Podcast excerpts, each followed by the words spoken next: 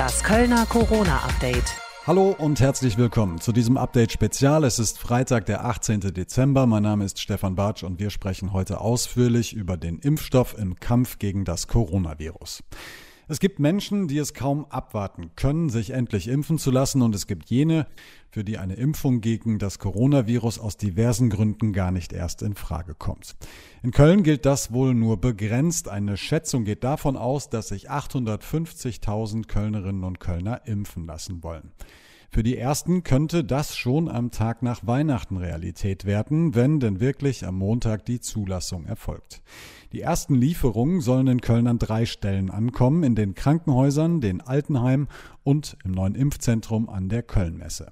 Frank Waltel hat sich das Zentrum angesehen und die Diskussionen um den Impfstoff in der letzten Woche in Köln skizziert. Herzlich willkommen jetzt im Impfzentrum der Stadt Köln. Christian Miller, Chef der Kölner Feuerwehr. Seine Botschaft kann losgehen. Wir sind fertig. Wo ist der Impfstoff? Jürgen Zastrow, Chef der Kassenärztlichen Vereinigung in Köln. Seine Botschaft, habt keine Angst vor der Impfung. Der Impfstoff ist von den Impfstoffen, die ich bis jetzt verimpft habe, der sicherste, den ich kenne weil wir äh, die Wirksamkeit ist größer wie bei anderen vergleichbaren Impfstoffen mit 95 Prozent. Das ist ein toller Wert.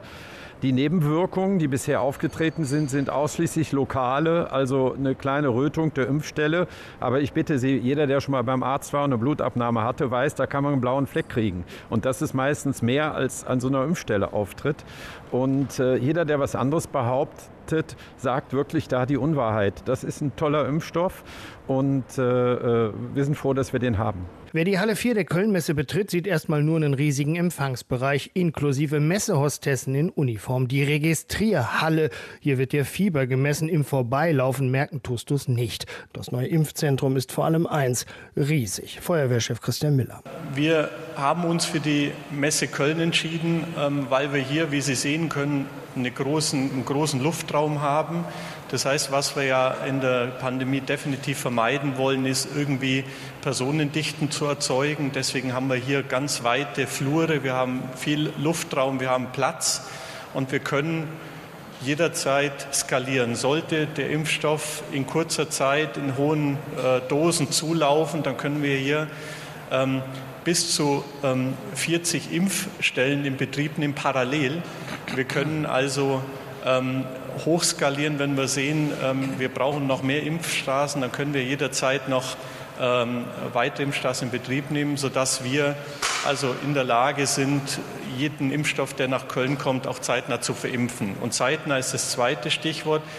Dr. Niesen hatte dargestellt, wie der Impfstoff zu behandeln ist. Sie wissen, sobald der Impfstoff aufgetaut ist, gibt es nur ein sehr kleines Zeitfenster, um den Impfstoff zu verabreichen. Das heißt, es ist für uns eine unglaubliche logistische Herausforderung, äh, den Impfstoff, sobald er ähm, aufgetaut ist, dann schnell äh, zu verimpfen. Das heißt, hier im Hintergrund gibt es ein unglaublich komplexes Management, die die Menschen dann möglichst schnell in Empfang nehmen, registrieren und dann in die Impfstraßen überführt. Sind Anmeldung und Registrierung vorbei, sieht es schon mehr nach Arzt aus.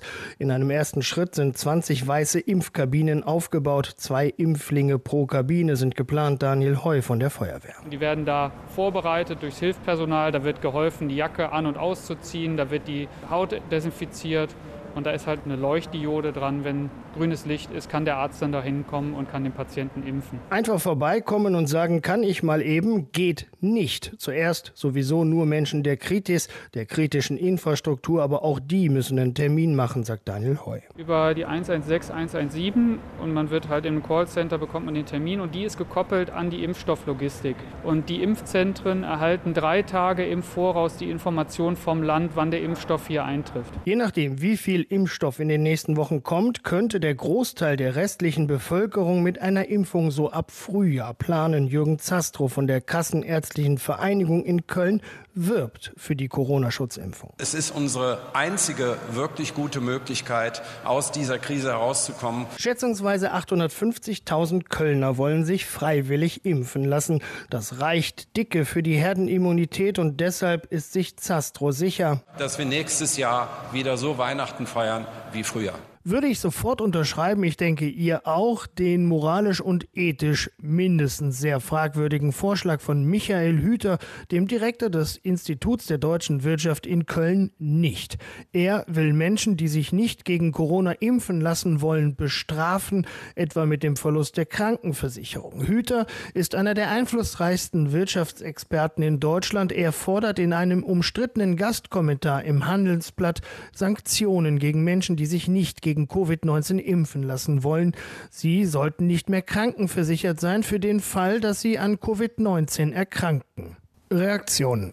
Der Kölner Bundestagsabgeordnete und SPD-Gesundheitsexperte Karl Lauterbach hält nichts von dem Vorschlag. Herdenimmunität erreichen wir auch ohne Impfpflicht. Sie ist weder medizinisch geboten, noch wäre sie durchzuhalten. Kein Impfzwang, auch nicht durch die Hintertür, heißt es bei der CDU, die Kölner Bundestagsabgeordnete Gisela Manderla. Ich setze eher darauf, dass sich viele Menschen davon überzeugen lassen, dass es richtig ist, geimpft zu werden. Und wenn die bisherigen Gegner sehen, dass die Impfungen auch erfolgreich sind und dass damit die Pandemie bekämpft werden kann und dass es vielleicht nicht große Nebenwirkungen gibt, dann werden sich sicher viele, viele Menschen davon überzeugen lassen, sich impfen zu lassen. Auf Überzeugung und Freiwilligkeit setzen auch die Grünen, sagt die Kölner Bundestagsabgeordnete Katharina Dröke. Die Grünen wollen, dass die Menschen davon überzeugt sind, dass es richtig ist, sich impfen zu lassen, überzeugt sind davon, dass der Impfstoff sicher ist und überzeugt sind davon, dass sie eine gute Entscheidung mit der Impfung treffen. Sanktionsandrohungen sind da aus unserer Sicht kontraproduktiv. Die Kölner Oberbürgermeisterin Henriette Reker sieht Sanktionen gegen Impfverweigerer kritisch, so ihr Sprecher. Henriette Reker werde die Kölnerinnen und Kölner dazu aufrufen, sich impfen zu lassen. Den ganzen Tag über haben wir bei Radio Köln eure Fragen gesammelt zum Thema Impfen und sie weitergegeben an Professor Dr. Gerd Fettkenheuer, den Leiter der Infektiologie an der Uniklinik in Köln. Marco aus Ehrenfeld wollte zum Beispiel wissen, es heißt, der Impfstoff, der jetzt zuerst kommt, ist sicher. Aber was genau heißt das eigentlich? Na, sicher heißt, dass er keine schweren Nebenwirkungen erzeugt und äh, dass er natürlich auch ausreichend äh, getestet ist, sonst könnte man das ja gar nicht sagen. Klar, es gibt bei jeder Impfung, die auch wirksam ist, leichte Nebenwirkungen. Das ist teilweise sogar erwünscht, also dass man, dass man eine Reaktion hat an der Einstichstelle, dass das dort weh tut ein bisschen, dass das vielleicht auch eine Schwellung gibt und so weiter. Das sind alles Dinge, die passieren können, die man aber nicht als schwerwiegend bezeichnen kann. Eine weitere Frage gab es von Lisa. Sie wollte wissen, wie lange wirkt so eine Impfung denn überhaupt?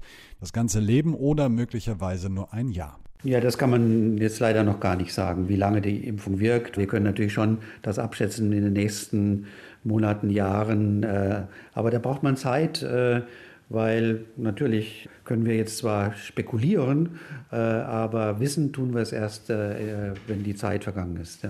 Claudia hat uns eine E-Mail geschickt und auch das ist ein Thema bei vielen Menschen, die in diesen Monaten vielen Informationen und Fakten eher skeptisch gegenüberstehen. Zum Aspekt der Gentechnik, die in dem Impfstoff steckt, kam die Frage, ist es wirklich ausgeschlossen, dass der Impfstoff das menschliche Erbgut verändern kann? Professor Dr. Gerd Fettkenheuer. Nach allem, was wir wissen, kann dieser Impfstoff nicht in das menschliche Erbgut eingreifen, weil diese mRNA nicht in die DNA, das ist ja, das, das ist ja der, der zentrale Baustein unserer Erbsubstanz, weil der dort nicht, gar nicht hinkommt und gar nicht eingebaut wird und vorher äh, in der Zelle wieder abgebaut wird. Also nein, nach allem, was wir wissen, kann das nicht passieren. Werner aus der Südstadt hat uns geschrieben, wie lässt sich ausschließen, dass diese RNA-Impfung keine Spätfolgen verursacht? Ja, das ist natürlich ein Problem, das immer prinzipiell besteht, äh, dass wir erst mit langer Beobachtungszeit wissen können, ob Spätschäden entstehen und gegebenenfalls welche.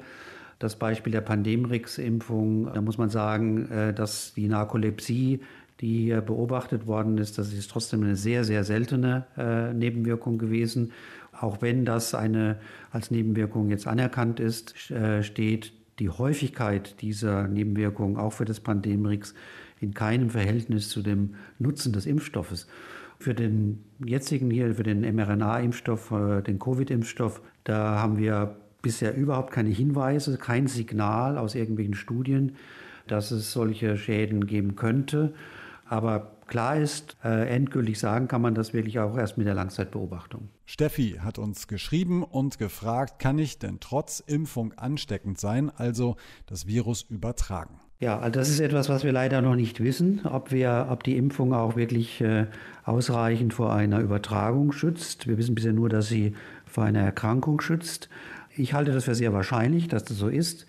Aber das müssen wir erst noch sehen. Das kann ich leider im Moment noch nicht abschließend beantworten. Eine Frage, die mehrfach gestellt worden ist, wenn bei fünf von 100 Menschen der Impfstoff nicht wirkt, wie kann denn dann überhaupt festgestellt werden, ob ich nach einer Impfung immun bin? Das lässt sich nachweisen, aber es wird in der Routine nicht gemacht. Es kann nicht gemacht werden, wäre viel zu aufwendig.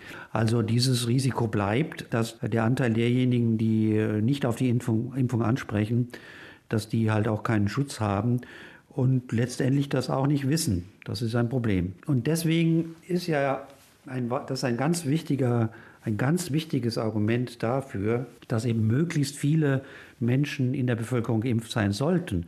Denn je mehr geimpft sind und äh, damit eine, eine, einen Schutz vor der Infektion haben, umso weniger Chancen hat das Virus, sich in der Bevölkerung auszubreiten. Und umso mehr ist dann auch jemand geschützt, einfach weil es kaum Virus gibt in der Bevölkerung, der keinen Impfschutz aufgebaut hat. Eine weitere Frage gab es von Svenja. Sie wollte wissen, Warum können sich Schwangere nicht impfen lassen? Das ist einfach so, dass in so Studien zunächst mal Schwangere grundsätzlich ausgeschlossen sind, äh, weil man halt erstmal wirklich sicher wissen will, wie das insgesamt verträglich ist. Und Schwangere gelten immer als besonders gefährdete Personengruppe, wenn es um neue Medikamente oder Impfungen gibt. Wenn man dann sieht in der praktischen Anwendung, dass, dass die Sache sicher ist, dann wird man auch Schwangere impfen. Und die Empfehlung, dass das bisher nicht gemacht wird, liegt an, einfach an, an, in der Natur der Sache. Man muss mehr Informationen noch sammeln, aber das wird kommen, da bin ich überzeugt. Und das sind doch mal optimistische Worte zum Abschluss. Viele Fragen wurden uns gestellt. Alle könnt ihr auch jederzeit nachhören oder nachlesen auf radioköln.de. Dort findet ihr auch die wichtigsten FAQs zum Thema Impfstoff. Euch wünsche ich jetzt erstmal ein schönes Wochenende. Wir hören uns in der nächsten Woche nochmal kurz vor Weihnachten wieder, nämlich am kommenden Mittwoch. Bis dahin macht's gut. Das Kölner Corona Update.